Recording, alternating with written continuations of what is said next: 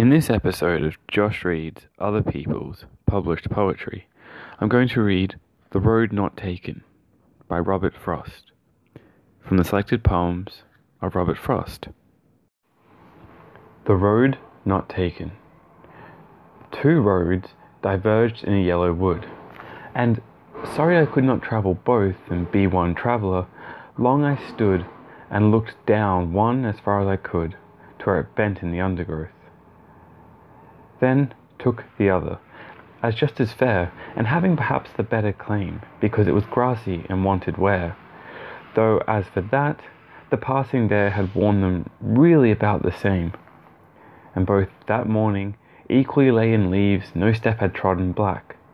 Oh, I kept the first for another day, yet knowing how way leads on to way, I doubted if I should ever come back. I shall be telling this with a sigh, somewhere, ages and ages hence, two roads diverged in a wood, and I, I took the one less travelled by. And that has made all the difference. Thank you. And on to the part that I would normally call the commentary on the poem, but I don't know if that's really the right phrase. I just kind of have been saying it so often now, I just keep using it when I first read this, I thought it was, I don't know, it's kind of like, oh, you know, oh ho hum, I took the wrong path, I did the wrong thing. And you get to the end, it's like, oh, he's saying, you know, taking the road less traveled is a good thing.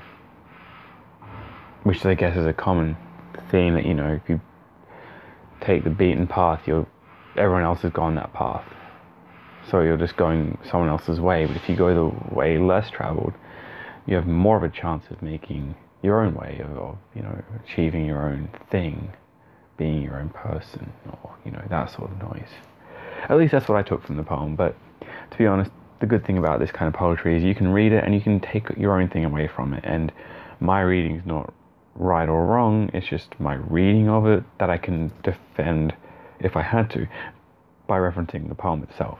So as long as you you know you read a poem and based on what's actually on the page, your reading isn't necessarily going to be right or wrong, it's just what you take away from the poem. And I think that's kind of important to remember when you're reading uh, in general, is as long as you're reading of whatever it is, fiction or poetry or whatever, as long as you can kind of base your opinion off what's actually happening on the page, it's not really, it doesn't really then become a question of right and wrong so much as just what you took away from it.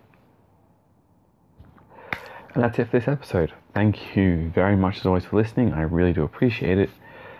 Thank you.